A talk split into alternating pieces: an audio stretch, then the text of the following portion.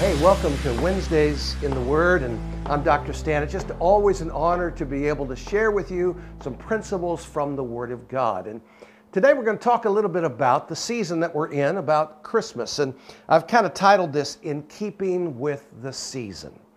You know, one of the things I love to do, and I've already done it for this season, uh, is watch the 1951 version of Alastair Sims acting as the Scrooge or in the United States, it was released as A Christmas Carol. I like that version because it makes it keeps all of the biblical references in, it keeps the, the, the redemptive themes that are a big part of that uh, Charles Dickens story. But I, I was th- thinking about that, and I just love watching that. It brings tears to my eyes because what it demonstrates is what a truly transformed life looks like. I mean, we think of Scrooge and we think of the penny pincher, all he cared about was himself, his primary narcissism. Yes, he was all of that and a box of rocks, but nonetheless, when he encountered, now again, the, the story is not directly biblical, but when he encounters really God, when he encounters through the angels, uh, I mean, what a transformation of his life. I was thinking this we're thinking about the scripture, of course, and in, uh, in Luke chapter 1, starting with verse 26, and it says, In the sixth month, the angel Gabriel was sent from God into a city of Galilee named Nazareth to a virgin betrothed to a man whose name was Joseph uh, of the house of David. And the virgin's name was Mary. And the angel came to her and said, Hail, one receiving grace, the Lord is with you. Blessed are you among women. When she saw him, she was troubled at this saying, and considered what kind of greeting this might be. And the angel said to her, Do not fear, Mary, for you have found favor with God. And behold, you shall conceive in your womb and bear a son, and you shall call his name Jesus. And she goes on from there. Of course, we know that, I mean, Mary heard the word. Mary received the word. Mary acted on the word. Mary was obedient to follow after the Lord. I love also, uh, you know, Joseph's role in this. I mean, he, he got dreams, and they were not the kind of dreams I think any man would want to have, but the dream that his wife was pregnant. Oh my goodness.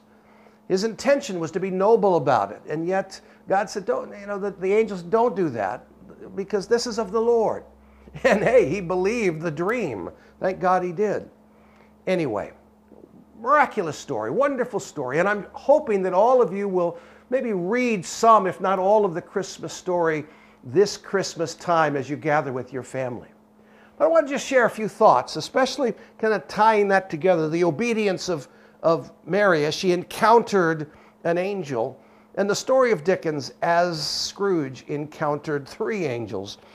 Well, you know, he had an incredible transformation. That transformation is, is really, I think, what people are looking for today. So many folks, I mean, they've laid their hand on the television and prayed a sinner's prayer, quote unquote, which doesn't exist in the Bible, but prayed a simple prayer, Jesus, come into my life, and they think, hey, all is good. I don't have to change. Nothing, nothing's different about my life, but oh, at least I've got my ticket to heaven. Well, look, I, I, I hope they do. But you know, uh, that's really not what Christ came to do. He didn't come to just give us a ticket to heaven. In fact, He came to bring the kingdom of heaven, the kingdom of God to earth. And He uses the church and men and women in the church who have been transformed by the powerful message of the gospel into different kind of people. Of people that then become noted for works of good service and loving their neighbor and all that goes with that. Well, you know, I believe that Scrooge had a transformation in his life because of several things. Let me just share some key points. Number one, he, he faced the enemy, and the enemy was him. You know, one of the problems that we find with most people today is that they have a hard time believing that there's anything inherently wrong with them. They don't have a sin nature. Oh no, they, they're just good people and maybe misunderstood and but, you know, Scrooge recognized that he had lived his life for himself. And honestly, most people think primarily about themselves. They do things primarily for themselves, and Christians are not any less guilty of that than non Christians in many ways. But, but hey, we have to be willing to look at ourselves and realize that, wait a minute, I'm not the greatest thing since sliced bread. And really, what we want to somehow share with our neighbors is not that they're evil, wicked, and all of that, although the Bible does indicate that there's a lot of that in humanity, but that all have sinned and fall short of God's glory. The wages of sin is death, but the gift of God is eternal life through Jesus Christ. Scrooge recognized that he had a, a second chance. You know, Christmas time, I don't know how it is with your family and my family. I mean, there can be good times, bad times, good memories, bad memories, but it always feels like, again, a second chance to hopefully make some changes, to forgive some people, to love a little more deeply, etc. He dealt with his past where he had lots of wounds and lots of hurts. And he had to face the fact that forgiveness is what leads to a generous life. He recognized that his continued selfishness uh, and inconsideration of others uh, was a behavior that brought destruction to himself. And so he repented. And part of his repentance, of course, was to make restitution. He acknowledged that it was God that was the source of his change. He was filled with joy. In fact, I, I love the scene with Bob Cratchit at, after Christmas. You know, he's gone to his nephews and danced a little bit. He's, he's had this transformation. He's sitting at his desk and trying to be mean, and he just can't help himself. He's just filled with joy. Joy and laughter. And he says, I don't deserve it. And he didn't, and none of us do, but he said, I love this. He said, I just can't help it. I can't help myself. He was so full of joy because he had experienced the forgiveness of sins. He had, he had experienced life and the life abundant that God has. And the result of that, of course, was a changed life. The fruit of his repentance was then seen in his actions, not just his words. But it says for the rest of his life, nobody kept Christmas like Scrooge did. Well, not just about Christmas, it's about living life. Of course, that story has multiple layers of meaning to it.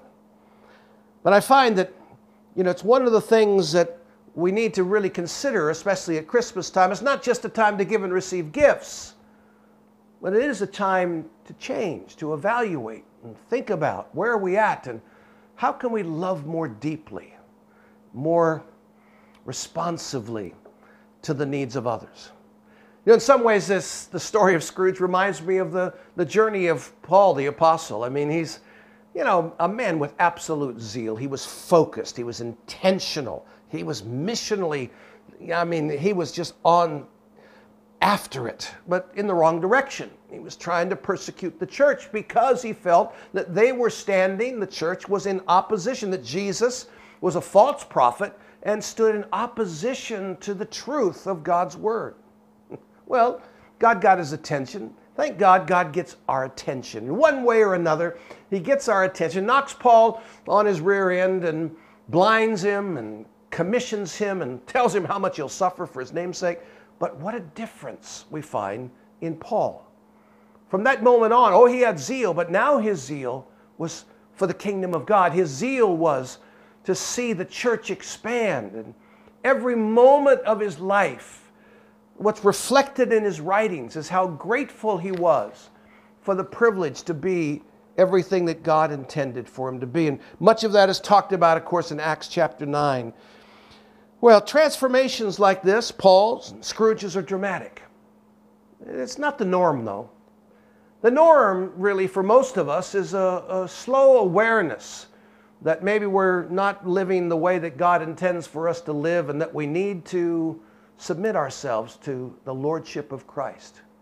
Sometimes the transformation is slow and oftentimes a bit painful. But if we allow the Holy Spirit to do the work that needs to be done in our lives, we'll end up in the same place. Like Paul, who was completely focused on loving the, the community around him, seeing the Gentiles come to faith, seeing churches planted everywhere. I mean, his passion was to see the kingdom of God advance. For a guy like Scrooge, who, hey, he was blessed with wealth. You know, I, I believe with all of my heart that wealthy people I mean, God places them in the body of Christ. He places them in the world because they have a gift that they can give to help expand the kingdom of God. And certainly that's what Scrooge did the rest of his life. He didn't just take care of Tiny Tim, but he took care of so many others because God had blessed him with the wealth that he had.